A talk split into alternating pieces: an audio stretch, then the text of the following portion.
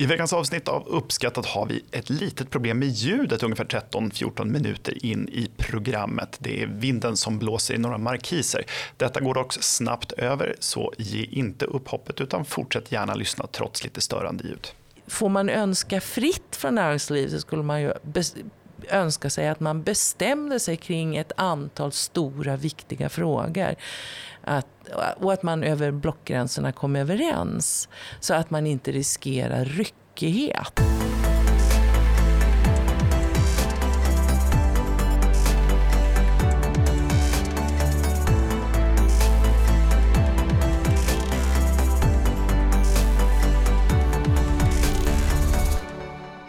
Karin Johansson är vice vd för Svenskt Näringsliv med ansvar för näringspolitik och opinionsbildning. Innan dess har hon bland annat varit vd för Svensk Handel och statssekreterare på Socialdepartementet mellan 2006 och 2013. Idag är hon gäst i Skattebetalarnas podcast Uppskattat. Varmt välkommen Karin. Tack för det. Jättetrevligt att vara här ska jag säga. För, för en gångs skull spelar vi in på extern plats nu på Storgatan hos Svenskt Näringsliv. Du började som eh, vice vd här på Svenskt Näringsliv i våras. Eh, och när du tillträdde så var pandemin en stor fråga. Mm. Eh, vilka frågor är det som är på dagordningen just nu? Ja, pratar vi med våra företag idag så kan vi väl konstatera att, att kompetensförsörjningen brett är liksom överst på agendan. Eh, och eh, efter pandemin och utmaningarna med att rekrytera så har vi ju också fått en energikris. Så ska jag snabbt liksom, och kort och koncist beskriva vad utmaningarna för företagen idag är så är det kompetensförsörjning och elförsörjning. Mm. Och kompetensförsörjning, eh, hur kan det vara ett problem när vi har så stor arbetslöshet i Sverige? Ja, det kan man tycka är konstigt. Vi har ju väldigt hög arbetslöshet i Sverige. Väldigt mycket högre än våra omgivande länder.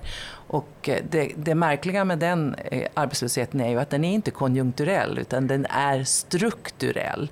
Så vi behöver ju ha väldigt kraftfulla reformer på det där området för att få in fler i arbete, öka drivkrafterna till arbete. I dagsläget så får vi ju importera arbetskraftsinvandring har vi ju till Sverige eh, till jobb som inte kräver akademisk utbildning utan jobb som kan tas av väldigt många. Men drivkrafterna till att ta arbete i Sverige idag är lite för låga. Mm. Så att den formen av kompetensförsörjning behöver vi. Vi behöver också yrkesutbildade. Vi har, genomför ju varje år någonting vi kallar för rekryteringsenkäten. Mm. Och där säger företagen att det är otroligt svårt att rekrytera yrkesutbildad eh, arbetskraft. Vart, eller tre av tio rekryteringsförsök misslyckas i Sverige idag. Och det är avsaknaden av yrkesutbildade men också av högutbildade personer. Så vi kan säga att vi, vi, vi, vi, vi har brist på eh, arbeta, arbetare till yrken som inte kräver någon vidare utbildning. Vi har brist på yrkesutbildade och vi har brist på högskoleutbildad personal. Oj, det... det är en jätteutmaning. Det är, det är en jätteutmaning. Och vad beror de här problemen på? Ja, man kan väl säga att när det gäller, om vi tittar på det som de, de högutbildade så, så kan vi konstatera att det är väldigt få som väljer eh, inriktningen ingenjör. Mm. Och det skriker arbetsmarknaden efter. Eh, och när man pratar med rektorer för, hög, för universiteten så säger de ju att det är ju inte så att eh, varenda utbildningsplats är upptagen. Så efterfrågan på den typen av utbildningar är ju begränsad. Och då måste man ju fundera på hur, hur ökar vi efterfrågan på den, den typen av utbildningar? De här i de här STEM-ämnena som vi kallar för. Mm. Science, Technology, Engineering and Mathematics, STEM. Mm. Och eh, det är ju någonting som man, man det, det, intresset måste man ju odla redan i grundskolan. Och där, där tror jag faktiskt att svensk skola har en jätteutmaning framför sig. Och samtidigt så är det ganska många som går på eh, utbildningar som nog, kan vara nog så intressanta och viktiga för många men, men som det inte finns ett lika stort sug i efterfrågan för. Nej, så, absolut så är det. Och, och, det är klart att vi behöver människor som är utbildade i humaniora och många andra områden också. Eh, vi, har, vi har en hälso och sjukvård som skriker efter eh, fler läkare, fler sjuksköterskor. Så det är klart att, att det är många delar av, av, av arbetslivet som, som kräver högutbildad arbetskraft. Men, men väldigt tydligt så ser vi ju just eh, ingenjörs utbildningen är inte tillräckligt efterfrågad i, i Sverige idag. Hur, borde man öka efterfrågan eller borde man strypa, eh, öka tillgången på sådana platser och strypa den på andra? Eh, ja, det, det, det, är ju ett sätt att, att, att styra eh, människor naturligtvis om utbudet är begränsat på vissa områden. Det är möjligt att man behöver göra det i viss mån. Men jag tror att det stor, den stora utmaningen handlar om att det inte finns tillräckligt mycket efterfrågan på den typen av utbildningsplatser. Väldigt många av de rektorer jag har pratat med har ju sagt att vi skulle väldigt gärna vilja bygga ut ingenjörsutbildningarna men det finns ingen efterfrågan på dem. Nej. Det är ju sorgligt. Jag har ju själv då läst lite statsvetenskap och juridik, ja. men inte teknik. Men, mm. men konstaterat att det, det ju, finns ju gott om platser på mer ska säga, samhälls och humaniorinriktade eh, utbildningar. Mm. Eh, och där är ju efterfrågan, själv tycker jag mm. litteraturhistoria är vansinnigt spännande mm. men insåg att det kanske inte finns där rasande många jobb. Men det mm. utbildas väl eh, mm. rätt många fler litteraturvetare än vad som sugs upp av arbetsmarknaden. Ja. I Storbritannien har man ett system där mm. eh, många läser till exempel historia eller filosofi och sen så blir de, eh, börjar de jobba på bank eller någon annanstans. Har vi en rigid syn på den här utbildningen? Det kanske inte funkar för de här stämämnena men har vi en för rigid syn att man ska plugga liksom ekonomi om man ska jobba på bank? Jag tror att eh, i dagsläget så handlar det väldigt mycket om de personer man rekryterar. Vad har du för inställning till jobbet? Mm. Eh, det, det, är ju till och med eh, sådana arbetsgivare som säger det räcker med att människor har puls så anställer jag dem.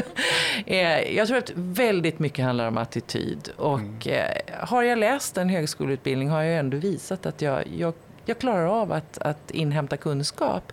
Så jag tror att väldigt många arbetsgivare idag, när det är så svårt att rekrytera rätt kompetens, i väldigt hög utsträckning eh, söker efter människor med, med, med den personlighet och, och de, de förmågor en individ har och så satsar man själv som arbetsgivare på att utbilda de här personerna i det som är specifik kunskap för jobbet. Men det är klart, i den bästa av världar så har de här individerna som kommer in också den rätta bakgrunden rent teoretiskt. Just det, du, precis. Och vissa yrken krävs det ju för. Så det är svårt ja. att bli kirurg om man inte har läst eh, läkarlinjen innan och, så, och sen så, opererat en del på vägen. Så är det. Så hur så gör vi med de andra grupperna då? Framförallt då de här, eh, så här, det är fel att säga enklare jobb, mm. men, men men låg, de, de jobb som är lättare att komma in på utan en gedigen utbildningsbakgrund? Ja, jag, jag tror att i dagsläget så är, är ju, det, det, måste ju också finnas, det måste finnas en drivkraft hos de som finns i, i, i eh, det vi brukar kalla för ett utanförskap. Mm. Eh, eh, att ta jobben och när man, när man tittar på det så måste man kanske fundera över hur, hur, hur respektavståndet mellan bidrag och lön ser ut. Eh, och samtidigt så måste man ju skapa en, en drivkraft hos arbetsgivare att också anställa den här typen av eh, medarbetare. Eh, och i dagsläget så, så är det naturligtvis sista, sista raden som, som betyder en hel del för varje företagare. Jag kan inte betala mer för arbetskraften än det jag kan det, de det än vad de producerar. Och, och då är ju sådana här anställningsformer som etableringsanställningarna som det som, som man har diskuterat i regeringskansliet nu under väldigt, väldigt många år och aldrig liksom kommit eh, liksom på plats. Så att den typen av anställningsformer måste på plats. Sen, sen kunde vi ju konstatera att under de perioder, och det har vi ju även nu, en nedsättning av arbetsgivaravgiften för de unga. Att det ökar ju också attraktiviteten att anställa unga människor. Så att, eh, jag tror att vi behöver jobba med ekonomiska incitament för arbetsgivarna att också få in de här människorna i arbete. Men också väldigt mycket handlar det ju om att, att liksom skapa drivkrafter att ta den här typen av jobb. Du kanske faktiskt måste gå så långt så att du har ett sysselsättningskrav om du går på försörjningsstöd till exempel. Alltså att, att, att motivera människor. För i kölvattnet av att inte befinna sig i arbete kommer också väldigt mycket annat. Eh, du fostrar kanske en annan form av värderingar än det vi vill se i samhället. Eh, vi ser också att, att Eh, för, för, ser du som liten inte mamma och pappa går till jobbet så, så, eh, så är det in, ligger det kanske inte så långt bort att du som, som barn också går den framtiden till mötes. Mm. Så det är otroligt viktigt att vi fostrar rätt värderingar och synen på att faktiskt jobba. Eh, men sen har du ju kriminaliteten mm. som, som också frodas i kölvattnet av, av att man inte, man inte går till jobbet och tjänar pengar.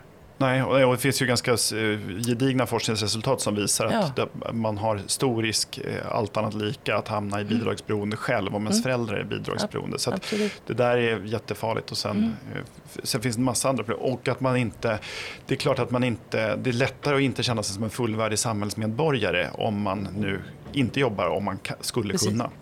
Eh, och de ekonomiska drivkrafterna är extremt svaga eh, för framförallt lågavlönade jobb. Mm. Eh, samtidigt som kostnaden för att ha ett jobb är ganska stor. Du, kanske, mm. du behöver åtminstone ofta ett busskort eller en cykel eller en bil. Eh, och bara det kostar pengar. Du ska med en matlåda, alltså eller ja. äta ute. Det är en jäkla det. skillnad på att jobba och att inte jobba i kostnader. Visst. Visst, och så, all den tid så, du har. Absolut, Städa hemma och så. Ja, nej, det, det, där är ett stort problem. Vi har pratat mycket, vi har tidigare i, här i podden intervjuat Sven-Olof Daunfeldt som är en av, ja. en av dina medarbetare. ja, han, ja. han, jobbar mycket med de här frågorna. Ja, jag vet och ja. oerhört engagerad och kunnig ska jag säga. Mm, eh, eh, om vi hoppar över då till konjunkturläget och eh, inflationen och vägen framåt. Det har ju varit prövande år som sagt för företagen och pandemin mm. har avlöst av en energikris och nu ser vi en inflation mm. som skjuter iväg. Eh, Föga förvånande så konstaterade KI här nyligen att vi är på väg in i en lågkonjunktur. Eh, det kommer väl inte som någon överraskning för någon men det är inte desto mindre deprimerande. Vad, vilken roll har politiken i det här läget och vilken roll har Svenskt Näringsliv med sina medlemsföretag? Men det är självklart så att, att eh, eh, jag tror att som regering måste man väl kanske också hålla i finanspolitiken i det här läget så man inte spär på eh, behoven av att sänka eh, eller höja räntorna. Eh, för det, då får du en ond spiral. Eh, och eh, jag, jag eh, eh, samtidigt som naturligtvis de höga energipriserna är en av liksom de riktigt stora bovarna till inflationen. Och där har ju regeringen ett ansvar. Jag tror att det är viktigt att man betalar tillbaka de här flaskhalsavgifterna till konsumenterna och då handlar det både om företag och individer. Eh, men sen samtidigt bygga robusta energisystem som faktiskt klarar av att producera den energi vi behöver så att inte priserna rusar på det här sättet. Mm. Det är ju ändå ganska glädjande att, att man pratar energiproduktion idag på ett sätt som man inte har gjort tidigare. Vi, be vi behöver ny kärnkraft i det här landet och det har ju varit mer eller mindre tabu att prata om de frågorna. Eh, men eh, idag kan man ju konstatera att det finns en helt annan syn på den frågan. Och även om det tar tid att bygga ut ny kärnkraft så bara att, att vi ändå får en plan för även energiproduktionen på lång sikt. Vi behöver agera kortsiktigt men vi behöver också kunna tänka långsiktigt så att vi inte bygger fast oss i den här typen av situation vi idag befinner oss. Ja, det har varit lite av ett Lyxfällan-beteende när det gäller energipolitik. Att man har varit, vi har varit väldigt bekväma och tagit det här för givet och plötsligt så är vi i en situation där vi har för lite el och den är dyr och framförallt då när det inte blåser. Nu utanför vårt fönster idag så blåser det som tusan ska man säga. Så idag, idag, idag är elen billig men, men det är inte riktigt tillförlitligt Nej. för ett, eh, för, framförallt inte för Nej. ett land som är så Nej. kallt ofta stora delar av året och som har en stor industri. Exakt, visst är det så. Och sen ska man ju inte glömma att alltså, vi, vi konsumerar i dagsläget i runda slängar 140 terawattimmar. Eh, per år, eh, både som individer och näringslivet tillsammans. Eh, om vi ska klara den här gröna omställningen som vi alla är väldigt engagerade i så kommer vi fram till 2050 behöva producera 290 terawattimmar. Mm. Det är mer än en fördubbling av den energiproduktion vi har idag. Och det måste vi fixa, för utan ny produktion in, alltså, då, då klarar vi inte av klimatutmaningarna. Och det är nog ett ännu värre scenario framför oss om vi inte klarar av att ta itu med dem. Nej, och ska, man, eh, ska vi ha råd att ta tag i klimatutmaningen så krävs det också tillväxt. Så vi behöver energi för att människor ska acceptera en sån här klimatomställning. Om vi inte ska ja. bo i jordhålor i marken, vilket ingen vill, då behöver vi mycket energi för att kunna bygga rikedom. Och Sverige har ju historiskt sett haft en, en stor produktion av dessutom klimatneutral el. Visst, är visst, visst är det så. Vi har vår, vår, vattenkraft, eh, som är ju en fantastisk eh, resurs, står idag för ungefär 40 procent av hela vårt energibehov. Men det är klart att jag tror ingen idag är så intresserad av att bygga ut fler älvar så att vattenkraftens andel av den hel, hela energiproduktionen framåt, den kommer ju förmodligen att minska. Mm. Eh, men det är ju viktigt att vi kan hålla i den. Vi har ju småskalig vattenkraft eh, även söderut i Sverige. Och den är ju utsatt för väldigt kraftfulla miljöprövningar nu. Och jag tror att det är otroligt viktigt att inte den läggs ner i ljuset av det som sker här och nu. Så där har ju också regeringen ett, ett väldigt stort och viktigt ansvar. Du var också inne på vad, vad kan Svenskt Näringsliv göra? Mm. Eh, det är klart att, att, eh, att, att peka på behoven, att peka på näringslivets eh, behov för, för att klara av situationen, det är ju vår, vår uppgift. För det finns ingen annan som talar för det samlade näringslivet än Svenskt Näringsliv. Men det vi har ansvar för som en av arbetsmarknadens parter, det är ju våra kollektivavtal, avtalsförhandlingar. Och där kommer vi ju ha en, en otroligt viktig roll att spela framöver tillsammans med de fackliga motparterna.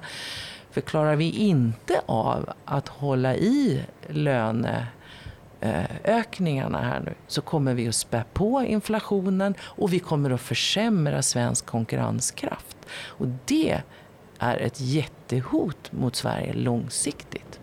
Och vi levde ju i en sån situation under 70 80-talen där Exakt.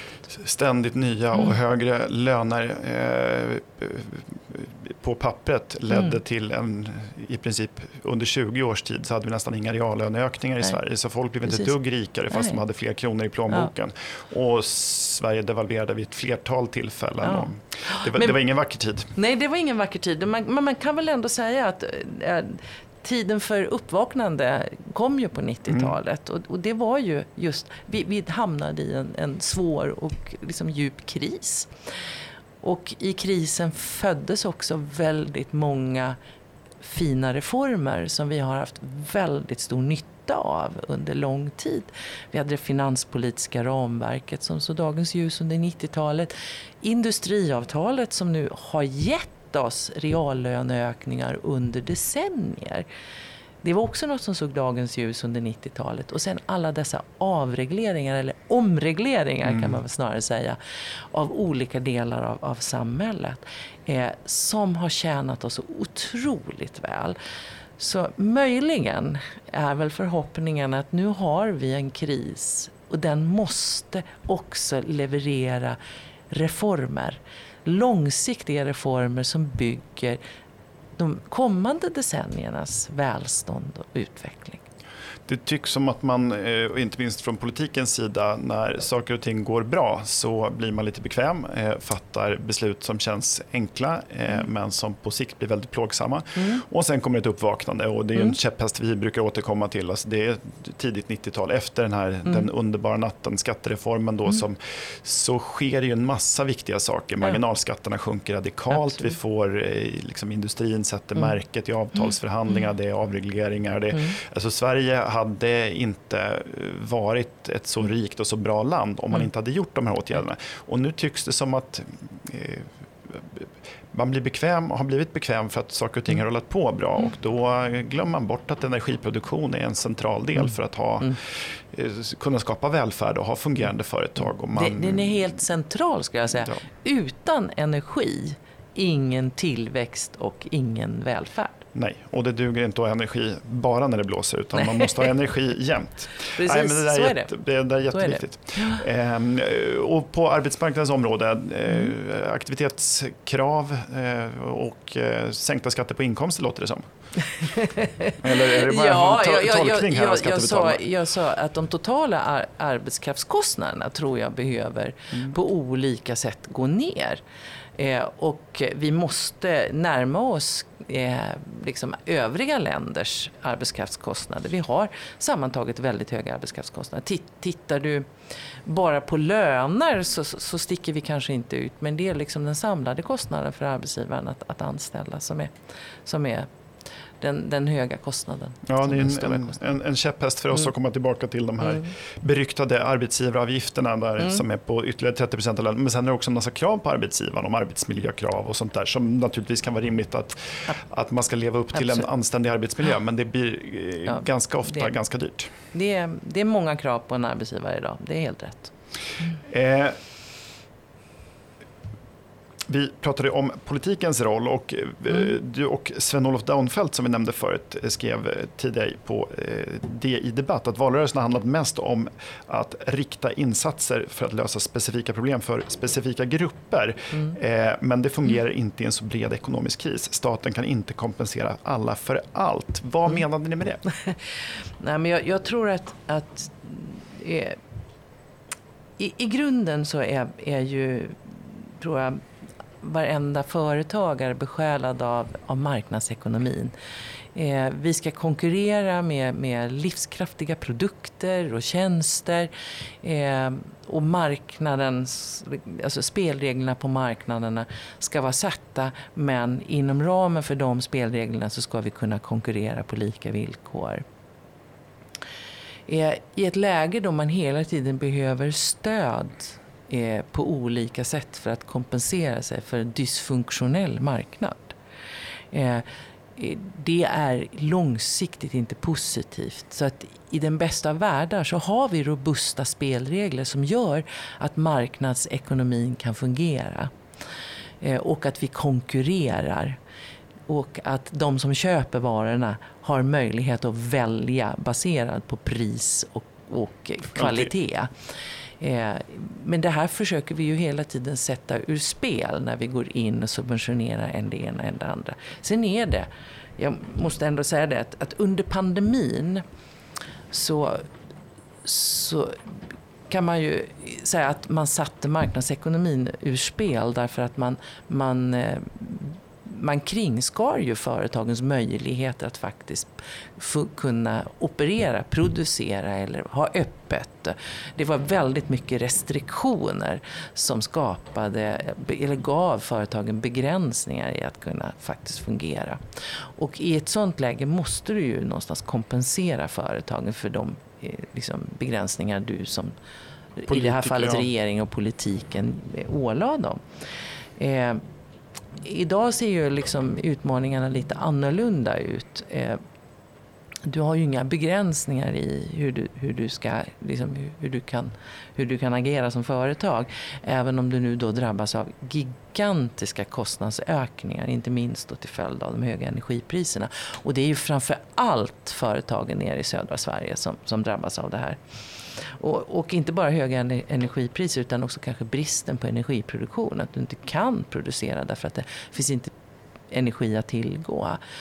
Eh, och det är klart att de, de, eh, vi, har ju, vi har ju en modell där du betalar avgifter till Svenska kraftnät för att Svenska kraftnät ska bygga ut elnätet och vi ska ha energiproduktion. Och, och när det där fallerar och därmed priserna ökar så får du som konsument betala för liksom en dysfunktionell marknad. Så att de här så kallade flaskhalsavgifterna måste ju betalas tillbaka. Jag skulle inte säga att det är ett stöd till företagen utan det är egentligen bara en återbetalning av, av, av, eh, av, av en, av, av en, av en liksom tidigare erlagd avgift. Ja. på något sätt.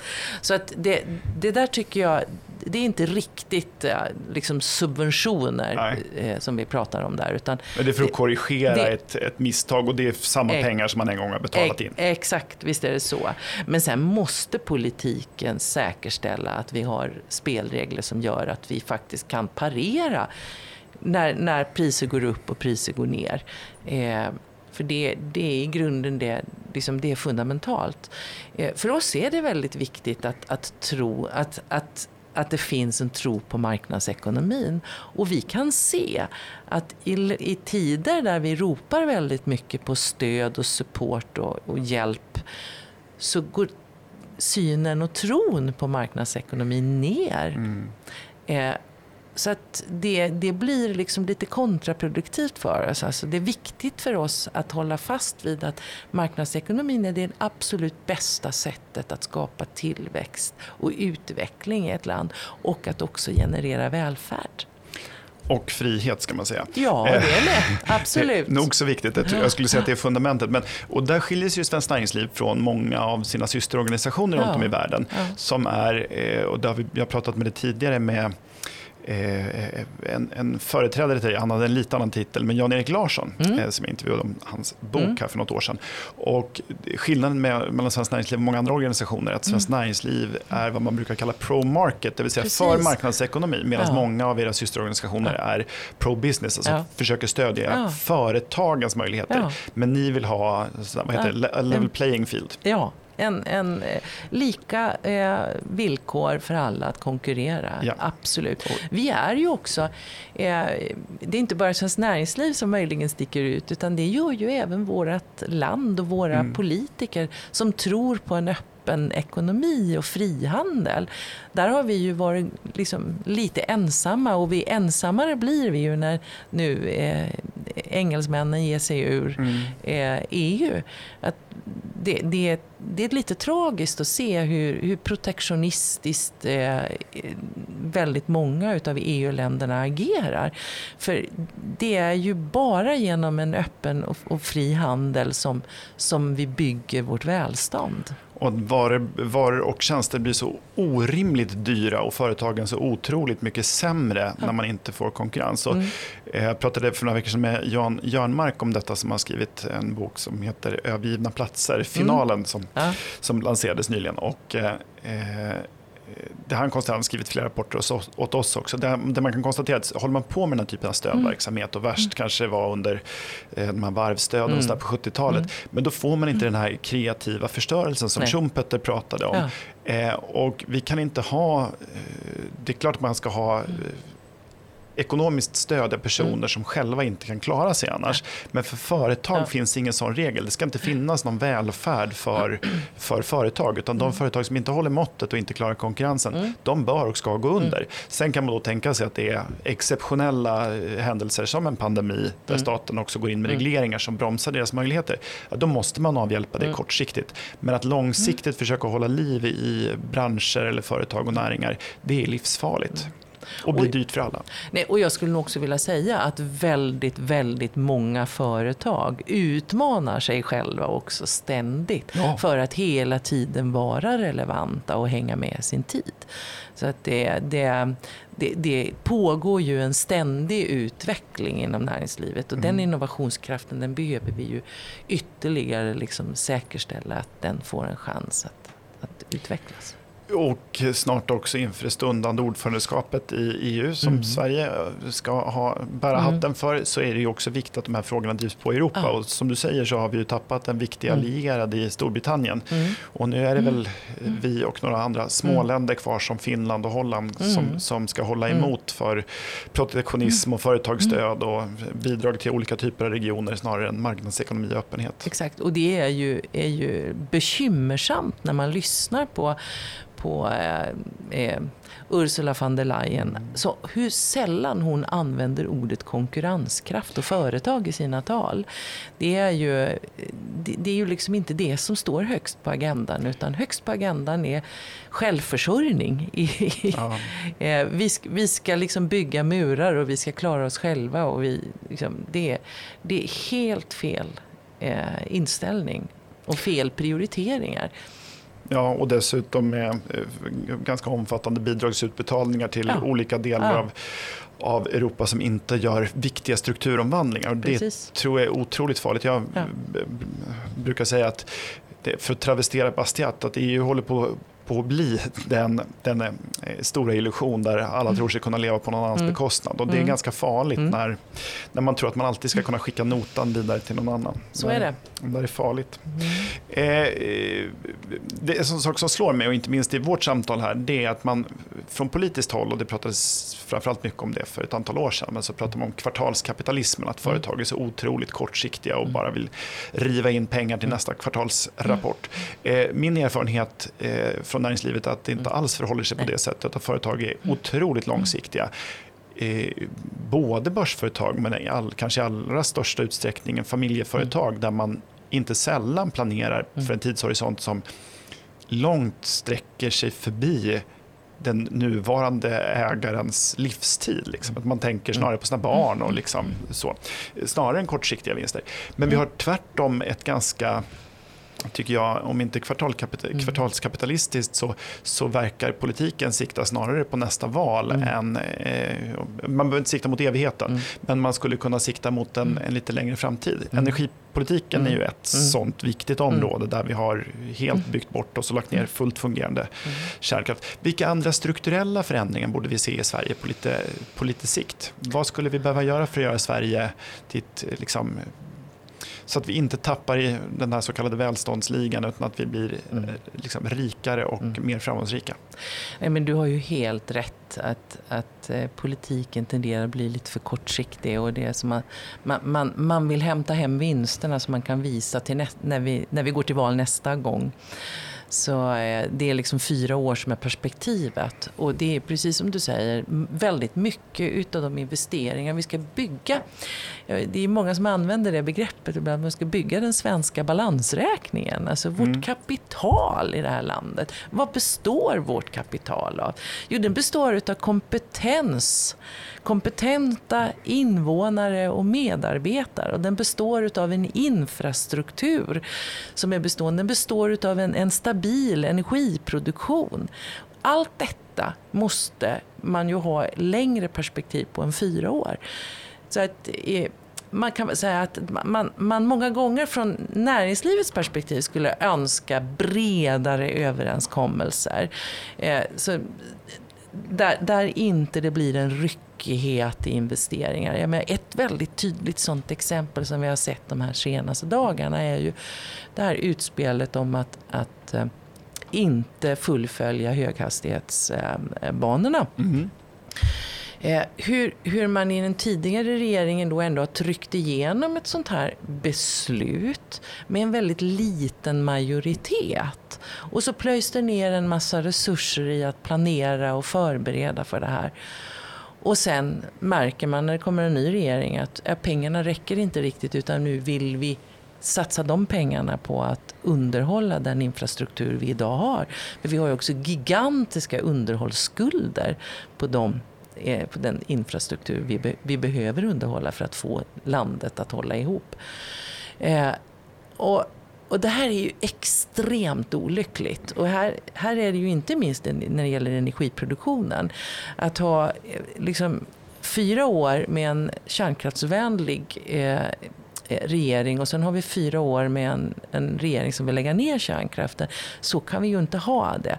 För det kommer ju inte att främja intresset hos, hos riskvilligt kapital att investera i ny energiproduktion. Och det måste till.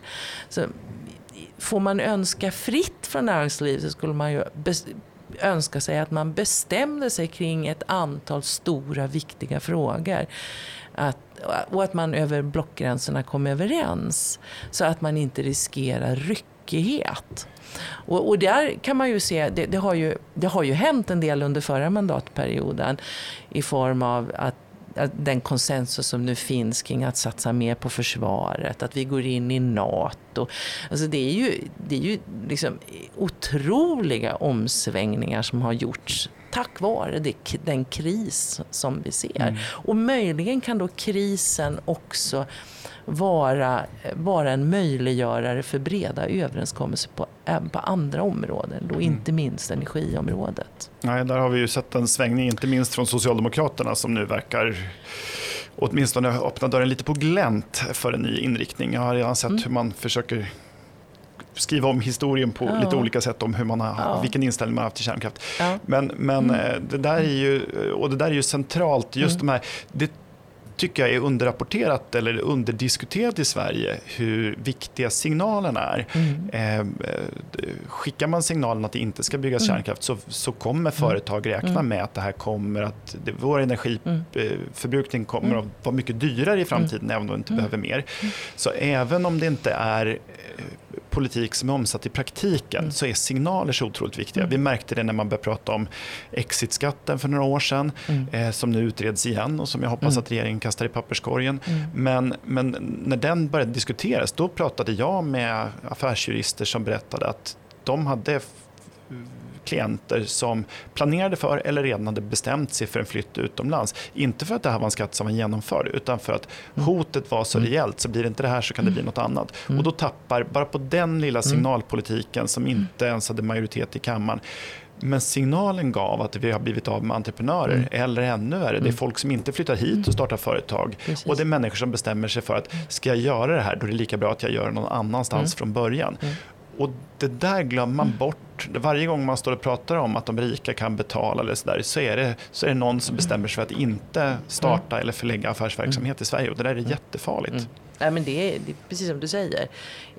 investeringar ska ju betalas över lång tid. Ja. Det är inte bara en mandatperiod utan, utan det är 10, 20, 30, kanske 100 års perspektiv på, på många av de investeringar som ska göras. Och det är klart att du måste veta att du kan hålla i där. Du, du har samma spelregler över tid.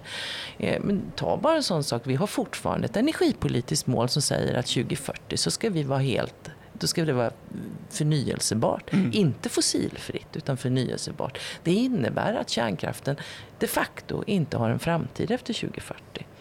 Så det är klart att det är väl det första en ny regering behöver göra. Ta bort den typen av eh, energipolitiska mål.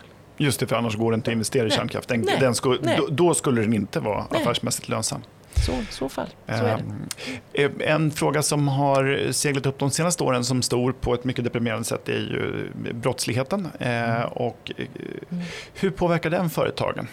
Ja, den, är, den påverkar företagen i allt högre omfattning. Eh, på Svenskt Näringsliv har, har vi eh, under eh, ett antal år nu jobbat lite mer med, med den frågan det finns ju delar av, av näringslivet som har varit ganska hårt belastade. Du nämnde ju inledningsvis att jag varit VD för Svensk Handel. Och i handeln har vi ju sett eh, konsekvenserna av brottsligheten under många, många, många, många, många år. Eh, men även resten av näringslivet ser ju det här. Och eh, vi, alltså det som är så märkligt är ju att man mäter ju inte den här typen av brottslighet. Så det finns ingen offentlig statistik som visar på, på eh, hur, hur, hur företagen eh, utsätts. Och så ska man komma ihåg att väldigt många av de brott som företagen blir utsatta för, de anmäls inte. Därför att det finns ingen... Det, det liksom, det, du får dels inte ut det på försäkringen. Du, det, blir inga fällande domar. Eh, det, det, kostar bara energi och kraft att anmäla. Och, det här, och, och då får man ju eh, statistik som säger att ja, det går åt rätt håll med mm. brottsligheten. Så att det är otroligt viktigt. På, på Svensk Handel uppmanade vi verkligen företagen att, men även om alla de här brotten avskrivs, se till att anmäla dem för att få statistiken korrekt. Och det skulle man behöva säga till alla företag, att anmäla alla brott de utsätts för. Vi har räknat på det där. Eh, eftersom det då inte finns offentlig statistik så får vi försöka göra någonting skapa själva. Egen, ja. Skapa egen statistik. Och det vi kan konstatera är ju att, att kostnaderna för brottsligheten liksom ligger i runda slängar 100 miljarder. Mm. Det är liksom nästan dubbelt så mycket som hela rättsväsendet, alltså polis, åklagare, domstolsväsendet sammantaget kostar landet. Så att eh, det här är gigantiska belopp. Ungefär hälften av beloppet är, är relaterat till direkt kostnad för, för själva stölden. Men sen är det ju eh, stilleståndskostnader. Du kan inte använda... Eh, det är ju jättemånga eh, åkare som pratar om, eller, eller som har tunga fordon som pratar om hur de blir av med sin diesel. Eh, dieselstölden har ju fullständigt exploderat och det är inte bara det att de blir av med dieseln. När de kommer på morgonen och ska använda sina maskiner så är de obrukbara. Därför att, och, och, och, och det sjuka är att nu slangar man inte diesel längre. Därför att det tar för lång tid utan nu borrar man hål i tanken. Oh, så att, eh, det är, det är, alltså, och all, det, här, det här är ju inte gängskjutningar som föranleder stora rubriker i tidningarna. Men det är brott som utförs varje dag mot de svenska företagen. Vartannat företag i Sverige har blivit utsatt för brott mm. det senaste året. Så det, här, det är ju liksom, det, det, är stor omfattning och det är vissa branscher som drabbas mer än andra. Så, så är det ju. Men om man då lägger till en annan form av brottslighet som, och, som vi också ser eskalera nu, nämligen cyberbrotten. Mm. Så, så drabbas ju plötsligt en helt ny kategori av företag. Och det där är ju en jättesvår brottslighet att mäta. För det första är det, är det, är det svårt för företagen att vara väldigt eh, liksom, eh, tydliga och högljudda kring den brottsligheten. För många upplever att det där kommer skada vårt varumärke. Just det. Vi har inte tillräckligt bra säkerhet Nej. själva. Nej. Nej. Så att det, det är, det, och sen så, vissa branscher pratar ju också om att man till och med har svårt att rekrytera på grund av det här. Eller mm. behålla personal om man ständigt blir utsatt för hot och rån. Och det är ju rimligt att tänka sig att eh, ett företag som lever, till exempel om man har begärliga varor, så kan man tänka sig mm. att det är rimligt att företaget installerar mm. larmbågar eller mm. så. Eh, men när de här säkerhetsutgifterna, eh, säkerhetsutgifterna skenar, du måste anställa mm. kanske väldigt många vakter och sånt där, så är det ju, det där, det är en brist i relationen. Vi brukar, man pratar ofta om samhällskontraktet. Mm. Det brukar gälla mellan medborgare mm. och stat. Men det gäller ju faktiskt även mellan företagen som inte bara betalar in stora summor skatt mm. utan också ser till att hela samhället snurrar. Alltså utan företag så har vi faktiskt ingen, liksom, har vi inga ja. pengar alls. Ja. Eh, och det där är ju ganska provocerande när man först en mm. gång ska betala och i Sverige har vi det femte högsta skattetrycket i mm. världen och sen får vi inte det som mm. bara staten kan Mm. leverera, det vill säga mm. trygghet, säkerhet och mm. skydd från brottslingar. Det är faktiskt ganska provocerande. Mm. Men det, jag, jag håller med dig. Och väldigt en, en, en, stor del av de där 100 miljarderna som jag pratade om tidigare är ju också relaterat till just brottsförebyggande åtgärder. Ja. Precis det du var inne på. Kameraövervakning, säkerhetsvakter. Eh, det finns ju till och med de som, som inte kan handla kött längre utan att få liksom, frysdiskarna upplåsta. Ja. Därför att det, det är så stöld, stöldbegärligt. Så det är det är ofantliga mängder pengar som företagen måste lägga, lägga ner i både Både, alltså, när det gäller kostnaderna relaterat till brott. Och det är som du säger väldigt provocerande när man hör den avgående justitieministern säga att, att, att, näringslivet har ett eget ansvar ja. att, att skydda sig de mot brott. De har minsann tjänat pengar under flera år så det får de lösa ja, själva. Ja. Det, ja, jag, det är väldigt olyckliga formuleringar hoppa, kan man säga. hoppade inte ur soffan för jag var ute och gick när jag hörde det första gången men jag, jag studsade verkligen till. Ja, det var vi fler som gjorde. Mm. Eh, eh, en sak som du och, om vi ska byta ämne lite, en sak som du och Sven-Olof Daunfeldt lyfte i en debattartikel var, eh, artikeln i DI var digitalisering. Mm. Och det här gjorde mig glad, för vi har just släppt en rapport på det här temat eh, i somras. Vad är problemen idag och vad borde göras annorlunda? När det gäller digitaliseringen ja. menar du? Ja, alltså det beror ju på lite grann i, i, i vilka sammanhang vi pratar om digitalisering. Men rent allmänt så behöver vi ju bygga ut en, en infrastruktur som gör att vi har ut, liksom förutsättningar för att bygga ut eh, digitala lösningar. Men sen är ju digitaliseringen relaterad till, till alltså, olika samhällssektorer. Eh, jag, jag, jag har ju under ett antal år varit statssekreterare med ansvar för hälso och sjukvården till mm. exempel mm. och kan ju konstatera att att eh, professionen drunknar ju idag i administrativa processer och, och rapporteringskrav när vi vet att de digitala systemen som idag då bara kostar administrativa processer och massa extra arbetstid. De kan underlätta så ofantligt mycket rätt installerat och rätt hanterat. Så att vi kan ju få upp effektiviteten och produktiviteten om vi liksom digitaliserar på ett, mer, ett smartare sätt eh, och ett klokare sätt. Eh, men, men eh, problemet i offentlig sektor skulle jag snarare säga att man, man låter alldeles för många blommor blomma. Mm. Man måste vara tydlig med standarder och, och liksom, eh, tydlighet kring vad det är som gäller för att utbyta information. Sen har man ju utmaningar med integri alltså integritetsskydd mm, och sådana saker också. Och visst har vi respekt för det, men, men, men eh, jag tror att det är viktigt att lägga ett integritetsskydd på en sån nivå att det inte alltså, jag brukade skämtsamt säga när jag var statssekreterare, eh, död men inte kränkt. Mm. Det vill säga patientinformationen följde inte med mig och på grund av det så gjordes felaktiga ingrepp mm. eller ordinerades felaktig medicin. Jag var förvisso inte kränkt. Nej. Eh, för folk fick inte informationen om mig, men det, renderade, alltså det kostade mig mitt liv. Eller svåra, svåra skador. Ja.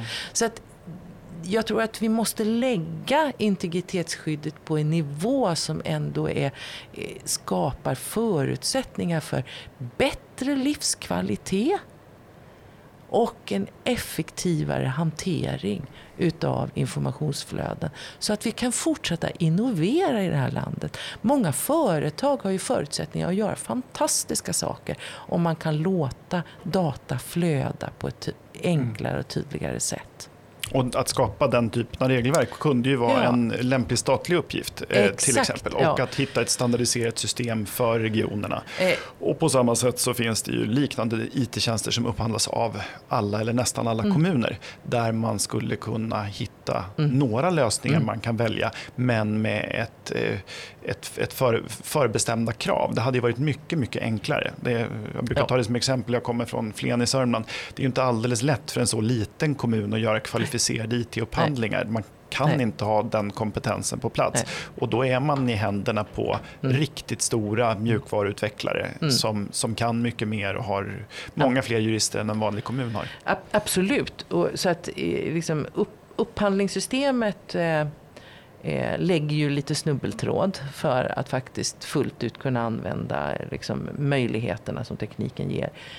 Men eh, eh, sen, sen, har vi ju, eh, kan jag vara lite provokativ här, men alltså det kommunala självstyret gör ju också att man kanske inte alltid är liksom titta på det som är effektivast i, i ett land. Utan alla ska uppfinna hjulen själva. Eh, man, man, jag menar, vi har en massa tjänstemän ute i både regioner och kommuner som, som känner att man, man behöver göra skäl för sin lön. Och, eh, och därför vill man ta ansvar för allting själva. Mm. Men i tillägg till, till det som är utmaningar för kommuner och regioner och även för den del på nationell nivå så har vi ju också alla regelverk kopplat till hantering av data som kommer från Bryssel. Mm. Och där är det ju också bekymmersamt att se hur, hur eh, kontraproduktivt man ser på, på eh, många utav regelverken. Där vi är ofta ganska ensamma i Bryssel att, att, att jobba för en öppenhet och en, och en, en, en mer eh, liksom, tillväxtorienterad syn på data. Eh, vi har vissa länder som vi kan samarbeta med väldigt, väldigt väl. Eh, inte minst våra nordiska grannländer som också har en, en, en IT-mogna som ligger ungefär som vår.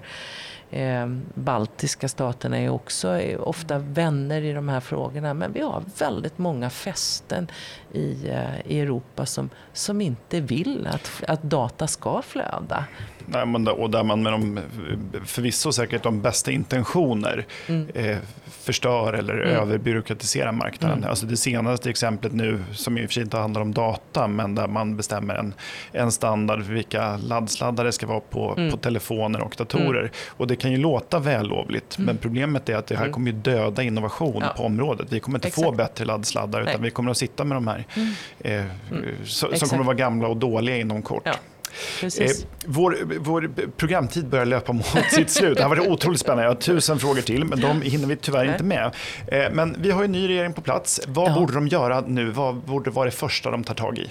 Vi har varit inne på en del frågor. Är det någonting vi har glömt? Eh, nej, men energiförsörjningen är nummer ett. Det, det, måste man ta tag i och, och, börja jobba för den långsiktiga strategin. Sen är, sen är det naturligtvis så att, att eh, integrationsutmaningen, utanförskapet är gigantiskt. Det, det, har många konsekvenser, men det vi inte har varit inne så mycket på det är ju att det också driver kostnader och behov av ökade skatteintäkter. Vi måste få ner de kostnaderna för samhället och få in människor i arbete för att också ha utrymme att satsa på helt, eh, alltså på annan välfärd som vi behöver få, lägga pengarna på. Ett sådant område är ju försvaret. Mm. Vi behöver öka tillskotten till försvaret och det behöver vi inte göra genom att höja skatterna utan Nej. omfördela de resurser som staten har. Och då är det här ett, ett, område som man måste ta tag i. Och sen är naturligtvis brottsutvecklingen en gigantisk utmaning. Mm. Eh, där vi måste komma till rätta med det för, för att också eh, för det genererar både kostnader men inte minst den otrygghet det, det, det skapar för både individer och företag. Och minskad tilltro till, ja. till det offentliga, vilket är läskigt. Jaha, eh, regeringen har knappt fyra år på sig att lösa det här. Vi önskar mm. dem lycka till.